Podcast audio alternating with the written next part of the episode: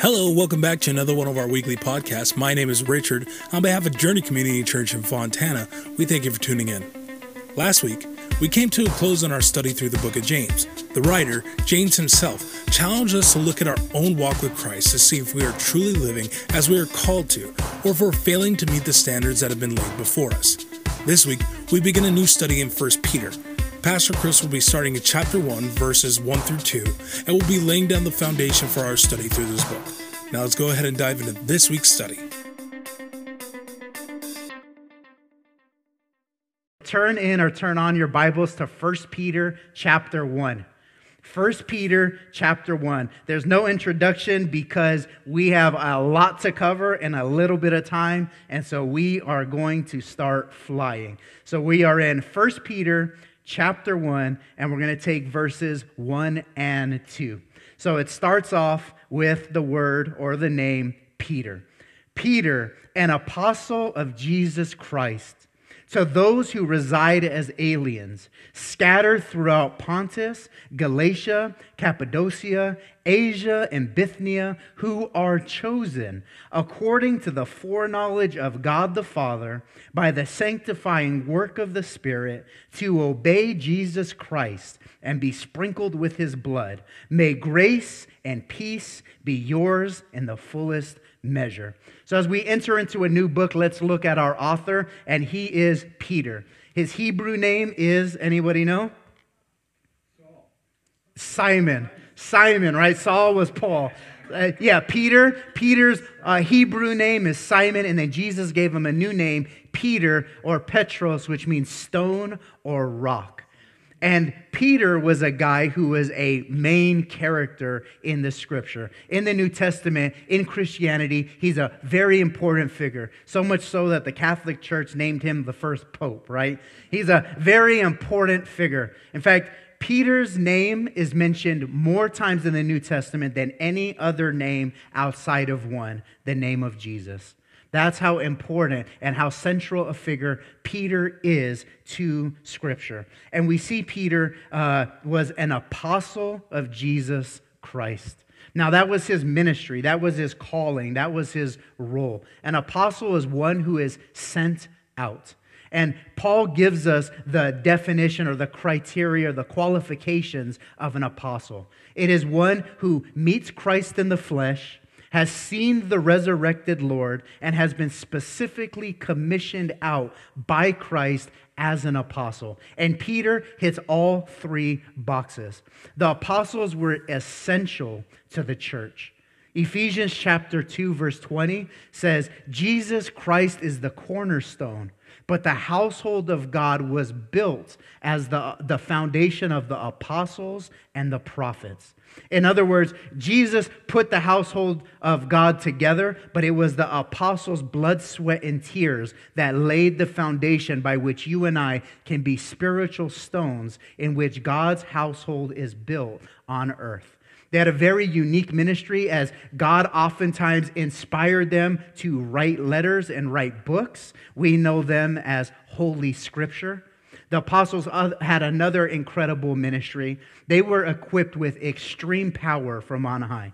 They had many signs and wonders and miracles. They would raise people from the dead. They would heal the sick instantly. They would do things that were miraculous and supernatural. And many people say, well, why? One main reason is because God had to validate their message. If you have a person who comes and says, Hey, I have a, a new religion for you, right? And you say, No, I'm good. I already have my religion. Just like the Greeks had their religion and the Jews and, and the Romans. We already have that. We're good. But then they say, no, my message is true. And then you see someone raise someone from the dead. You, you see them heal a person instantly. It validates what they're saying is true. Or at least they have some kind of supernatural unction or power with them. And so the apostles would do that to validate their message. And their message was to go out and make disciples. Their message was Jesus saves. So the apostles would go to a new territory, a new land where the name of Jesus had never been preached. And they would preach, they would, they would evangelize, they would save, and then they would move on to the next place. They weren't called to be pastor teachers. They were called to be evangelists, to, to disciple leaders, and then to move on to the next territory. So the apostles had a very important role. And Peter was the head of the pack. He was the alpha, he was the leader of them. There are four times in the New Testament where it lists the 12 apostles in Matthew 10, Mark 3, Luke 6, Acts 1. Guess who's at the top of the list for brownie points in heaven in every single list? Guess who's the first one mentioned in every time? Peter, right? Brownie points in heaven for everyone. Peter was mentioned first. It's because Peter was the leader. It was Peter in Acts chapter 1 who led the prayer group of the 120 people in the upper room. It's Peter in Acts chapter 1 that says, We need to replace Judas, who killed himself, with a new apostle, and they cast lots for Matthias. It was Peter who preached at the day of Pentecost there in Acts chapter 2, and 3,000 souls were saved. It was Peter in Acts 3 who preached at the temple there on Solomon's porch, and people believed on God. It was Peter in Acts chapter 4 who was beaten and imprisoned and commanded to not preach the name of Jesus. And he says, I would rather honor God than honor man. It was Peter who saw through the lies of Ananias and Sapphira as they laid their treasures at Peter's feet, and they were you know, slayed in the spirit, if you will. It was Peter in Acts chapter 9 who went to Joppa and Lydda and evangelized the whole place. And then it was the big one where Peter was commissioned by the Holy Spirit to go to Cornelius, a Roman soldier, a Gentile, which means a non Jew, and preach the gospel. And while he was preaching, what does Acts chapter 10 and Acts chapter 11 say? The Holy Spirit fell upon Cornelius and their household, and they began speaking in tongues and were baptized. And then Peter takes it back in Acts chapter 15, the first pastor's conference on record, and he says, I found something incredible. God is not a favor of persons, He saved the Gentiles too. And it was Peter who gave the apostle Paul the right hand of fellowship, meaning if I accept him, you accept him. And it was from then on, Paul was accepted by the brethren. You see, Peter was the man, especially at the inception of Christianity. He was the guy. And so I asked myself, why did God use Peter? Why didn't he use Matthew in a certain way? Why didn't he use any of the other, apostles or any other people in a certain way? And I came up with two reasons. One, Peter is a natural born leader. And secondly, Peter loved Jesus with, an, uh, with just a passion. You can see in Scripture how much Peter loved his Lord. But Peter was a natural born leader in two ways. He spoke up, number one, and he showed up. He talked the talk and he walked the walk. You see, there are oftentimes in the, in the Gospels where it talks about the disciples murmuring with one another, asking questions to one another, or wondering what in the world Jesus is saying. And it was Peter that always said, Okay, I'm going to speak up for the group because he's a natural born leader. In Matthew chapter 15, Jesus gives a sermon, and he says, It's not what a man puts in his mouth that defiles him, because the Jews taught, hey, if you eat a pork sandwich, you're done, right? It's not what you put in your mouth that defiles you, it's what comes out of your mouth that defiles you. Well, the disciples had no idea what in the world Jesus was talking about. And it was Peter who says, Mr. Christ, what are you saying? What are you even talking about? What does that mean? You see, leaders naturally ask questions because they need as much information as they can get to move forward. And Peter was a natural born leader. It was Peter in Matthew 18 when, um, I believe it's Matthew 18. Let me think now. It is. When he says, uh, Lord, how many times if my brother sins against me shall I forgive him? Seven times? And Jesus says, No, 70 times, seven times.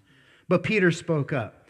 When he saw the rich young ruler walk away in Matthew chapter 19, and for he was sorrowful because he had many possessions, Peter spoke up and says, Lord, we've left everything to follow after you. What are we going to get out of this? Straightforward, straight to the point, blunt question, because leaders need to know Am I wasting my time going down this path? Can my efforts and my energies and, and my utilities and my faculties be used in a different way or not?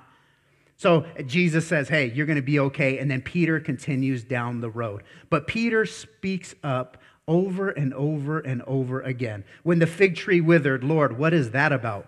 In John chapter 21, hey, you just told me I'm going to be crucified. What about these other guys? He's constantly speaking up because God called or God fashioned him as a natural born leader. So he spoke up. And number two, he showed up. Who was the one that stepped out of the boat to walk on water? It wasn't John, right? Loving John was in the background, like that doesn't look too safe. The temperature's off, the, the waves are coming in, right?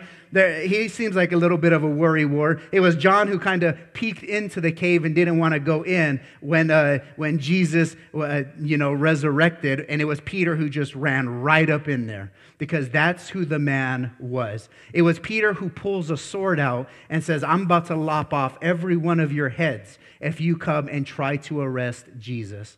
He was a man that just showed up. He did what he had to do. He practiced what he preached. And so God uh, fashioned him as a natural leader, therefore, as the leader of the pack. Secondly, he loved Jesus. When Jesus told the guys, I am going to be betrayed, I am going to be killed, and on the third day I will rise again. Peter pulls the Lord aside, and the scripture says, and Peter rebuked Jesus. Imagine a finite being rebuking the infinite God, but that's Peter. He rebuked him. And it wasn't because, you know, uh, he understood theology and he was trying to stop Jesus from going to the cross and being this sacrificial atoning, uh, atonement for our sin. He didn't get it. What he understood was, I love you with my whole heart, and you're telling me you're going to be betrayed and die. That cannot happen. If you really know the future, then we have to do something about it. But that was Peter, right? He wanted to defend the Lord in the Garden of the Gethsemane when he uh, sinned and he denied Jesus out of flesh and impulse. He was heartbroken. The scripture says he wept bitterly, he was devastated. And when John says in John 21 that, hey, that's Jesus out there on the, on the beach telling us to cast our net on the other side, what did Peter do? He didn't row, row, row his boat back in, right? What did Peter do? He jumped head first. I'm going to be the first one there because I have to see him. I have to be with him. So God used Peter in a very special way because he was a natural born leader. He spoke up when he needed to, and he showed up. And then, secondly, he loved Jesus. And those really are the components for God to use anyone if we speak God's word, if we speak truth, if we stand up for what's right, if we're not bashful or, or you know, uh, don't want to upset people, but we're blunt and straightforward in love, and we practice what we preach and we love Jesus, God can use you in an incredible way. So God used Peter in a very, very special way. So, Peter then, as the apostle, as the apostle of the apostles, writes his letter to this audience. Uh, verse 1b. To those who reside as aliens, now, not ET, we're not talking ET here, Independence Day. To those who reside as aliens, scattered throughout Pontus, Galatia, Cappadocia, Asia, and Bithynia. So the word aliens just means sojourner. It means a pilgrim. It just means someone who does not belong. So in our country, you know, you go and you get a green card, and I don't know if they still have it on there today, but it used to say resident alien. You know, and it's because this person lives here, but they don't belong here. And so Peter is writing to a group of people who this world is not their home. And he says, scattered throughout. The word scattered is the Greek word diaspora. We get dispersion. It just means someone who is, who is removed from their homeland. And so these people were scattered throughout Pontus, Galatia, Cappadocia, Asia, and Bithynia. Those are five cities in four Roman provinces in what's present day. Anyone want to guess the country? What country do all these provinces reside in today? Turkey. It's modern day Turkey. So these people were originally from Rome, and they left Rome and they fled to modern day Turkey, to these uh, five cities, four Roman provinces. Why? It was July 19th, 64 AD. And that was when Rome was on fire. Now, Rome had very narrow streets. Many uh, of the buildings were made out of wood or their scaffolding was wood. It was a densely populated area where they lived on top of each other, and a fire broke out. And for three days and three nights, the fire just ravaged Rome. One uh, historian says, as the fires began to be put out, new fires started, which started piquing people's interest. Why, why is this happening? Within the span of a week, the inhabitants of Rome lost their homes, they lost their businesses, they lost their possessions, they lost their idols in which they prayed to, and they even lost their temples of worship. Places like Jupiter Stator, the, the Great Shrine, um, the place of Vestas, all these places where they worshiped their gods was all burnt to the ground. Imagine within one week, you have lost everything. And that was the Roman people who lived in Rome. They lost absolutely everything. Now, rumor started swirling around that their king, their kurios, their lord, Caesar Nero, was the one behind it all. One historian says Caesar Nero watched the flames and he was enchanted by them. He was romanticized as he stood back and watched his city burn to the ground. And most people believe Caesar Nero was the one who lit his own city on fire so that he can rebuild it in his own image and his own likeness. So, when a group of people, like the most populous city in the world, the most powerful city in the world, hear their leader burned and destroyed everything they own, that's probably not good, right, for civil unrest. The Romans liked two things peace and taxes, and both of those were jeopardized in Rome. So, like any good politician who's under the threat, right, of, of uh, a populace that doesn't like them, you want to shift the blame, right? Every politician since the beginning of time, if it's not me, let me get the heat and put it on someone else. So, Caesar Nero did that. He needed a minority group who was already not liked by the Roman people. So, he chose a minority group called the Christian. Now, the Romans didn't like the Christians primarily for four reasons. Number one, they thought they were really strange and weird. They were a group of people who would hug and kiss each other, tell them, uh, the other person, I love you, and they did this really weird act of cannibalism where they would eat a man's flesh and drink a man's blood. And the Romans thought these people are creepy. They're, they're weird, and we just cannot get with those kind of people. So the Romans already thought, hey, we're not feeling these guys. Secondly, the Romans associated Christianity as a sect of Judaism, and the Romans hated the Jews. It was 15 years earlier, Caesar Claudius ex- exiled, kicked out, expelled all the Jews out of Rome. And so they were not, the Jews were a hated people because they were constantly causing problems for the empire. And so the Romans hated the Jews, and these Christians are a spring or a shoot of the Jewish sect. So we don't want anything to do with them. Thirdly, a lot of Roman prominent women were becoming Christian. They were forsaking Jupiter and Julia and all, all Diana and all these gods, gods and goddesses, and they were falling in love with Jesus. And what happened was they were starting to usurp the authority of their husbands. And in Roman culture, that didn't happen.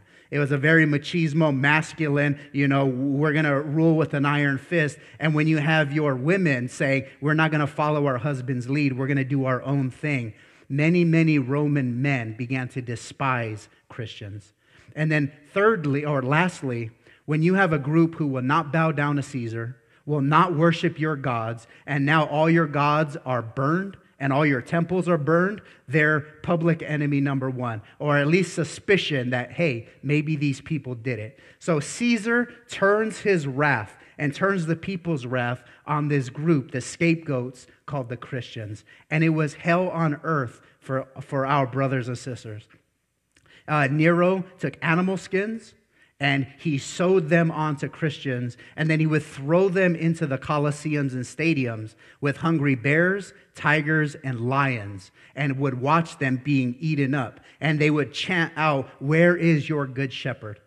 He would uh, dip Christians in hot oil, impale them, and then light them on fire as candlesticks as torches in his garden and throughout Rome. And he was known as a person who would say, Light of the world you are, light of the world you are. He would lynch them and keep them uh, hanging from, you know, a rafter for days on end to let everybody know we are going after these people. And so there was extreme persecution, and the church had to run. They had to get out, or else they would not have existed. So they fled from Rome. They go all the way down to Turkey. Now, what's the theme of 1 Peter? The theme of 1 Peter, the thesis statement of 1 Peter is this how to overcome life's trials in a world that is not your home. And it's because he's writing to a group of people who are going through trials, who are pilgrims and sojourners on earth. So the whole point of 1 Peter is to how is the to answer the question, how can Christians overcome life's trials in a world system that is not our home? How can we navigate in a world that doesn't like our ideals, doesn't like what we have to say, thinks, you know, we, we are uh, A, B, C, D, fill in the blank, right? And how do we navigate in a godly, righteous way in a place that we are despised and we are rejected. Peter gives us many reasons as we go through the text. Verses uh, 2 through 12, and we're going to spend the next month doing that. Peter says this is the first way how we can overcome life's problems, and it's focusing on our glorious salvation. Verses 2 through 12, that's how Peter says step number one get your eyes off of the problem Get your eyes and stop focusing on the things that are wrong and put your eyes on your salvation. Put your eyes on what God has done for you, and He will get you through. And so, we're going to this morning just kind of introduce our salvation. It's the TikTok of our salvation, if you want. It's a Vine video, it's just, a, just an overview of what our salvation looks like. And then we're going to go in verses 3 through 12 over the next month and break it down systematically. So this morning, we're just going to briefly go over the who of our salvation. So, who are the people who are saved? The when of our salvation. When did this happen? The how of our salvation. How are we actually saved? And then we're going to look at the why. Why did God call us? Why is a person saved? So we're going to look at the who, the when, the how, and then what's the last one for you note takers? The why. We're going to look at the why. So, starting at verse 1 again, we'll move to those who reside as aliens, scattered throughout Pontus, Galatia, Cappadocia, Asia, and Bithynia, who are chosen. And we'll stop right there. Who are chosen. And here's the who to our salvation. Who are the ones in which are saved? Well, Peter says, those who are chosen. And the Greek word is electos. Anybody want to take a gander at what our English word is? Election. election. So, what happens in an election? You choose who you want at a, in a certain position, right? The whole point of an election is you cast your vote or you choose whom you'd like to fill a certain spot. Now, here's the question we have to ask ourselves as Bible students Who does the choosing? Right? Because this is the, this is the, the day old the, the argument that goes back in Christianity. Who does the choosing? Do I choose God or does God choose me? How does this all work? Listen to what Peter says. Who are elected according to what, verse 2? According to the foreknowledge of whom? Of God the Father. So, what is that saying? God is the one who chooses for a specific role. That's not a very popular thing to say these days.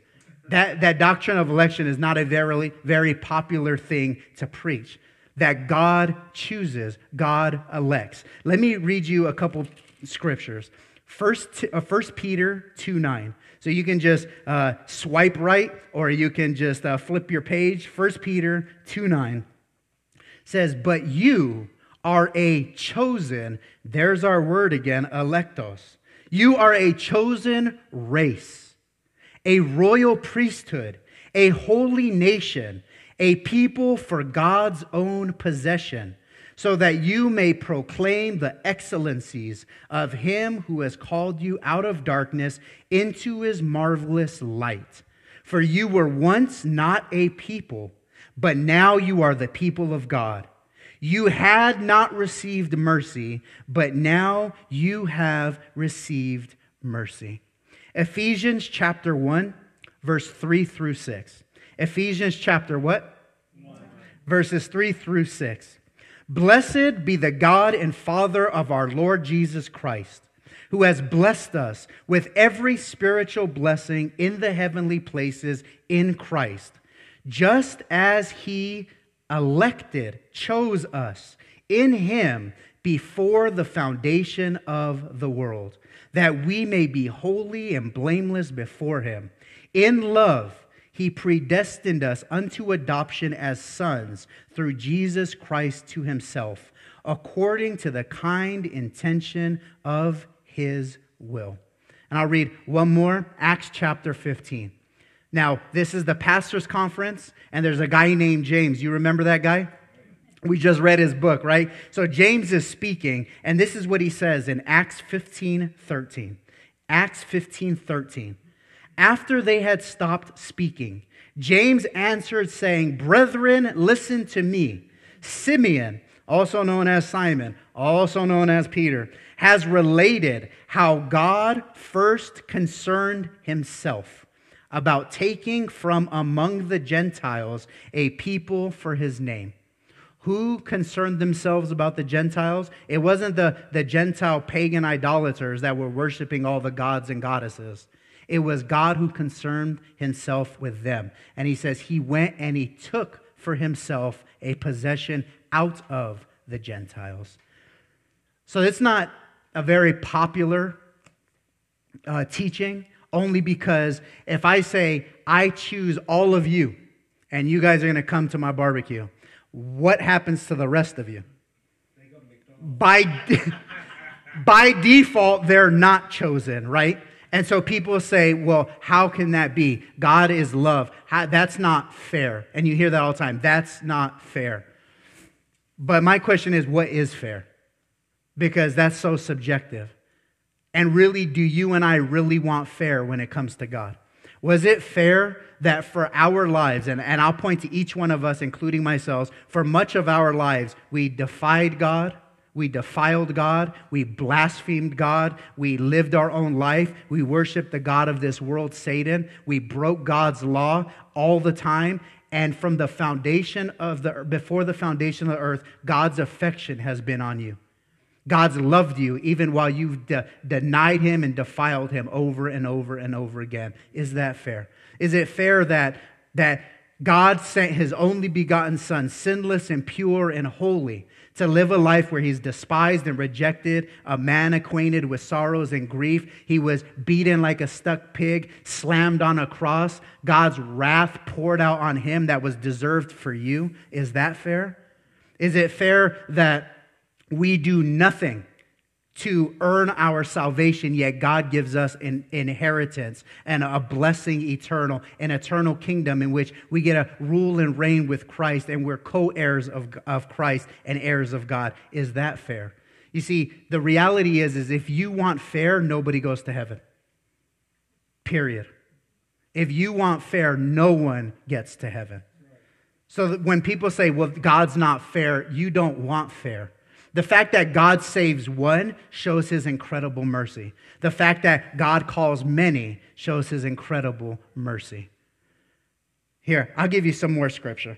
Uh, Acts chapter 13, verse 47.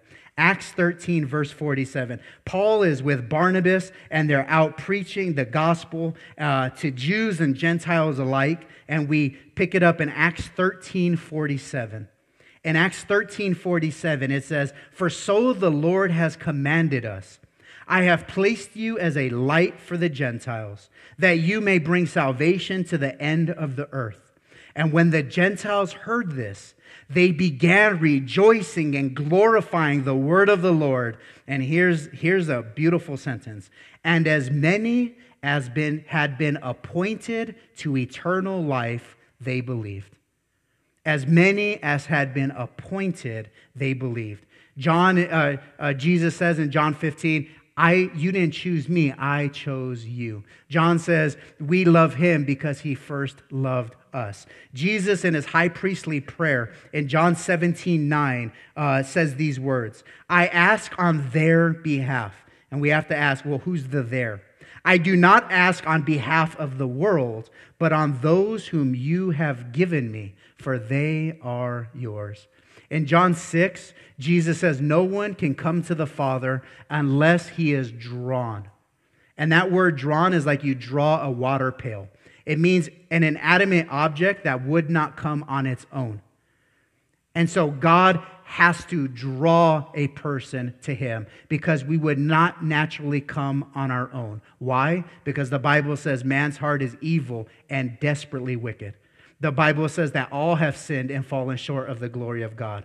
There are none who do righteous, no, not one. There are none who seek after God. The soul that sins shall surely die. The wages of sin is death. In my mother's womb I was conceived in sin. We were, bo- uh, we were once dead in our sins and our trespasses. Over and over, the scripture tells us what the natural man is like. And so God then has to overcome that by his grace. So we see the who. Who are the ones that are saved?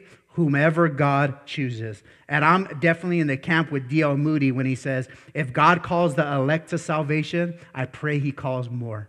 And that's our attitude. That's our attitude. I don't know who's saved. I don't know whom God is calling to salvation. I don't know that. My job is to evangelize. My job is to disciple. And it's God's job to decide who's in, who's out. And so the who are the chosen. Secondly, the when who are chosen or elected according to the foreknowledge of God the Father. That word foreknowledge means predetermination or foreordination. Is it order? No, not foreordination. It means predetermination or for something. I forgot. Sorry. But it means to have a predetermined relationship with someone. Now, people who don't like this doctrine that I, I don't get to choose God, you mean God gets to choose me? For people that don't like that doctrine, they say this word means foresight.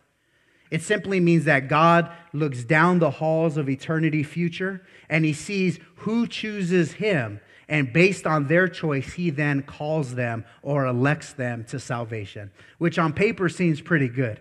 But when you think about it, if people are in heaven because of a work, because they went out and they chose God outside of God, then how is salvation a gift, right?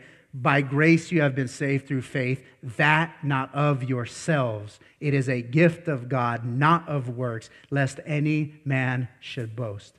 So, if that's true, then salvation is based on a person and not based on God, which doesn't really jive with Scripture. Number two, this word does never is never interpreted in the New Testament as foresight, not one time. So when I was with the brethren in Nigeria, and I don't know why they asked me to help them teach and preach, but I was grateful. But when I was with the brethren out there, we got to this area in inductive Bible study where I said key words are key words, meaning they're important. So, how do we define keywords? Well, we get the definition and then we put that definition in its rightful context. I said, context is king, it has to be in its right context. And so, how do we get the right context? And I said, think of concentric circles. And when you're looking for context and you're looking for these keywords, ask yourself, does the author use them in other places in Scripture? So uh, when, I, when I'm looking at this, does Peter use this word foreknowledge anywhere else? Now, the goal would be in the same chapter, because it's the same train of thought, or in the same book, because it's the same train of thought. But then you go outwardly and you say, okay, does he use it in any other of his writings? And then you go out even more and say, do any other New Testament writers use them in their use this in their writings? Then you go out further. What about the Old Testament? In the Septuagint, is this word used? And then you go to the furthest circle outside of the Bible, extra biblical. How is this word used so we can get really the context and the definition?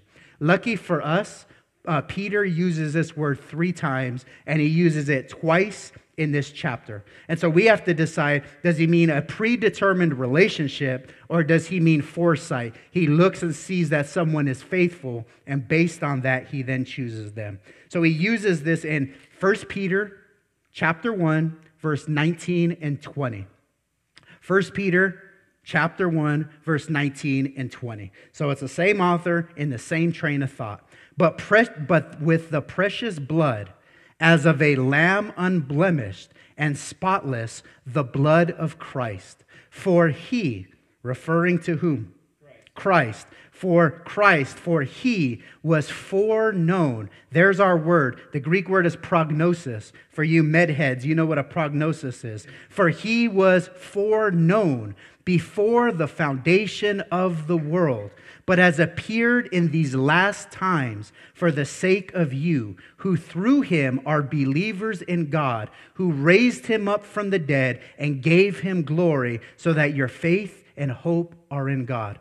So here's the question Did God look forward into eternity, see that Jesus would be faithful, see that he would die, see that he would be resurrected, and then based on that, people place their faith in him? Or did he have a predetermined, pre existing relationship with the Son from before the foundation of the earth? And because of that relationship, Jesus was faithful.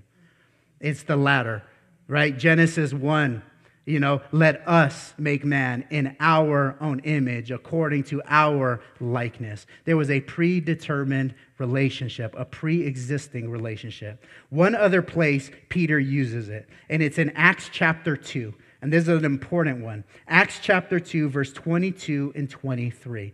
Men of Israel, listen to these words Jesus the Nazarene a man attested to you by God with miracles and wonders and signs which God performed through him in your midst. Just as you yourselves know, this man delivered over, which means sent for judgment, by the predetermined plan, and here's our word prognosis, and foreknowledge of God you nailed to a cross by the hands of godless men and put him to death.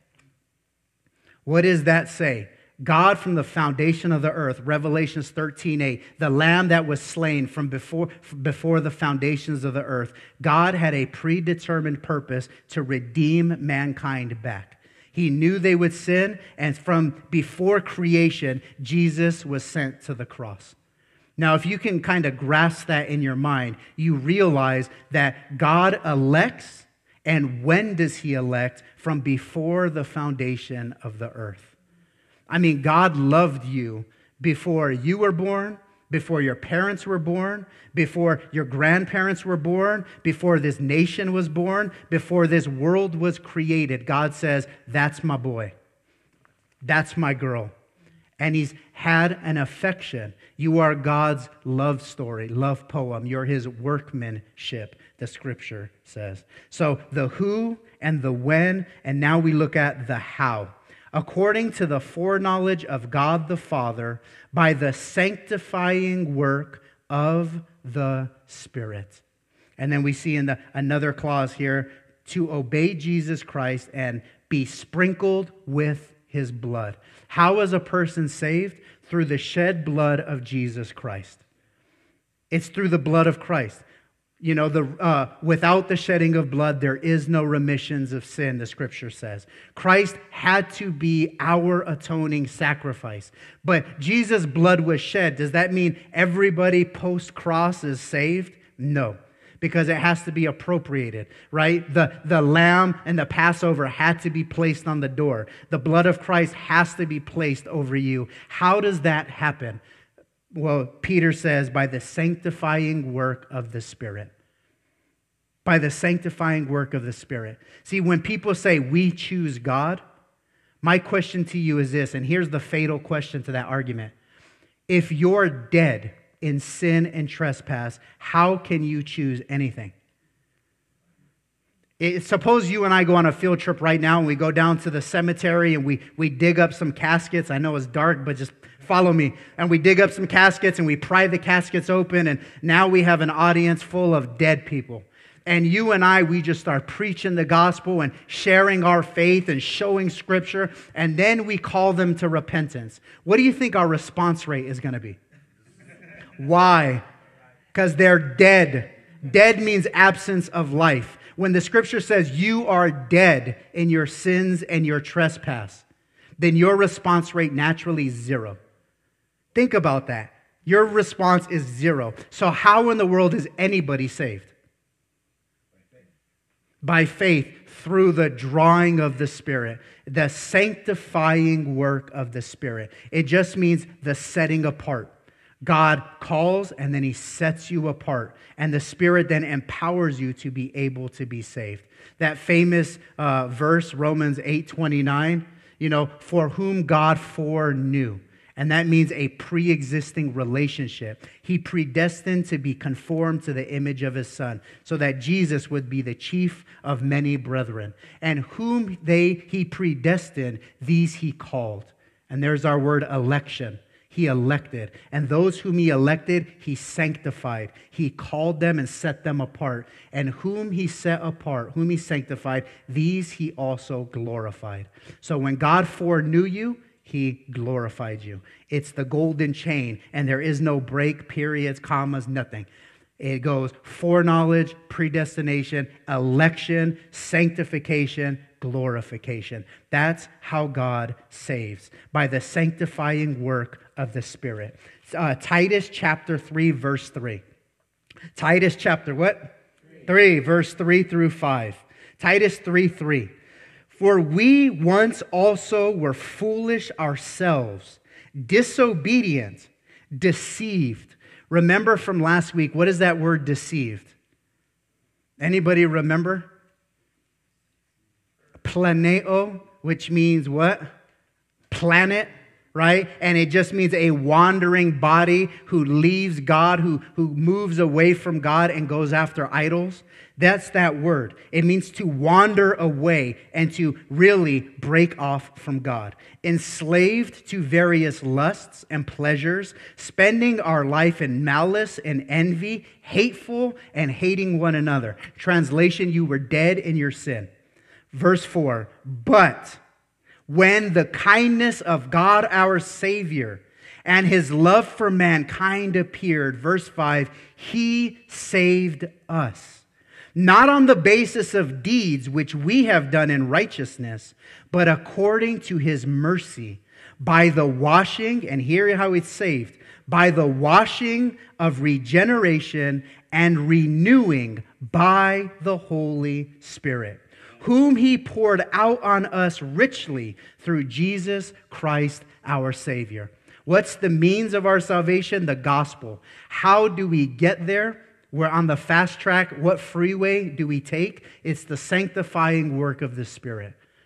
It takes a dead soul that dishonors God, hates God, hates God's law, and we just want to be the captain of our own lives gives us the power to be able to call on the name of the Lord. We are saved, sanctified, and we are glorified through his grace according to his kindness. So we looked at the who, the elect, the when, before the foundation of the world, the how, the shed blood of Christ, and the call of the Spirit, and then the why. Why? Why are you and I saved? One, to bring glory to God. And then two, Peter says it right there in verse two. Anybody want to take a, a gander at it? It's underlined. It's underlined. To obey Jesus Christ. That's why. To obey Jesus Christ. It's for obedience.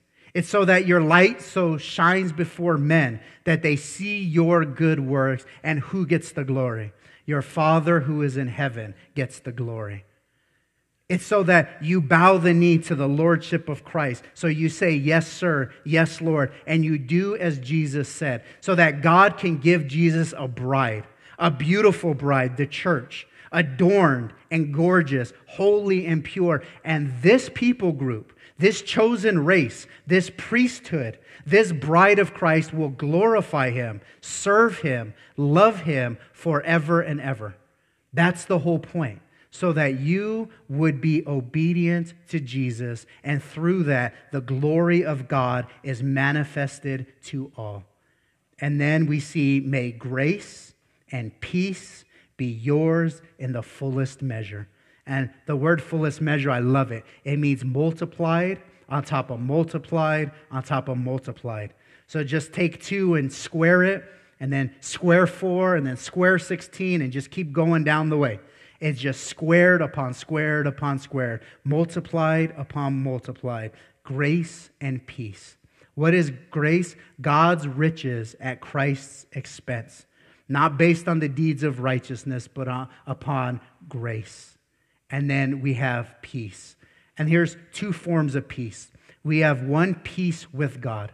And every Christian, everyone who's saved, has the peace with God. And all that means is God's wrath is no longer abiding on you. The, the axe is no longer laid at the root. You are, as Paul writes over and over, justified. You are declared right before God. There's peace with God, and the Christian never loses that peace. Then there's the peace of God. And the peace of God is determined upon your obedience to Jesus. So you can be a Christian and not have peace, not have the peace of God because you're willfully living in sin. And so you can have fear, you can have anxiety, you can turn to substances, you can do a whole plethora of things and still have peace with God because that hasn't changed. The blood of Christ hasn't been removed. You still have that peace, that relationship is there, but it's strained because of sin. See, when you're obedient to Jesus, you not only have the peace with God, which is eternal, but you have the peace of God. He gives you a peace of mind. And what's the fruits of the Spirit? One of them, I think, is called peace. As you walk with the Lord, as you're walking under the Spirit, as you're being obedient to your master, He gives you love and joy and peace and patience and long suffering and self control and kindness, all the fruits of the Spirit. So Peter says, Who are the ones whom are saved? Who are the ones, even though you're in this world that is not your home? Who are the ones that are pilgrims and sojourners? It is the elect of God, who are chosen before the foundation of the earth, saved by the blood of Christ, the sanctifying work of the Spirit, to obey the Lord Jesus, bring God glory. And what do you receive? God's grace peace with God, the peace of God, and that will help you get through life's trials. Amen? Amen? All right, let's pray. Father, we just thank you for your scripture. We thank you, God, for your word. Um, your word is so rich, Lord. Uh, we could have spent probably three, four, five, six, ten hours just today and um, just got even through verse one. And so, Father, I, I just thank you, God, for uh, these students of your scripture. Um, I've sp- spoken in places where uh, you rattle off a couple Bible verses and everybody falls asleep. And yet, Lord, uh, you have equipped these people to be studious, to be alert, to hunger for your word, Lord God. And that's just a testament to your people. And so, thank you for that. Thank you, God, that we can dive into your word and we can spend time in it and we can draw conclusions out of it, Lord. And I pray that in this world that is not our home, in this world that is tumultuous, as we are trying as a people and individuals to overcome obstacles and trials and pains, I pray we do it the right way. And the first way in which we can do that, according to 1 Peter 1, is to focus on our glorious salvation. God, we are not deserving of anything outside of hellfire. That's what we earned. And yet you gave us riches, an eternal inheritance. We are heirs of God and co heirs of Christ. You have blessed us with every spiritual blessing in the heavenly places. God, you have equipped us. You have given us things, Lord, that we cannot earn. And no eye has seen, nor ear heard, nor thought that has entered into the heart of man all the things that God will give to the one who loves him. Heaven is going to be insanely incredible, God.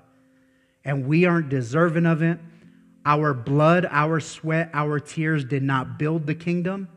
But God, we are thankful that you are gracious and kind. May we be advocates and ambassadors of Christ. May we live our life in obedience to Jesus. May you and you alone get all the glory, for you are deserving of all. And we pray these things in Jesus' name. Amen.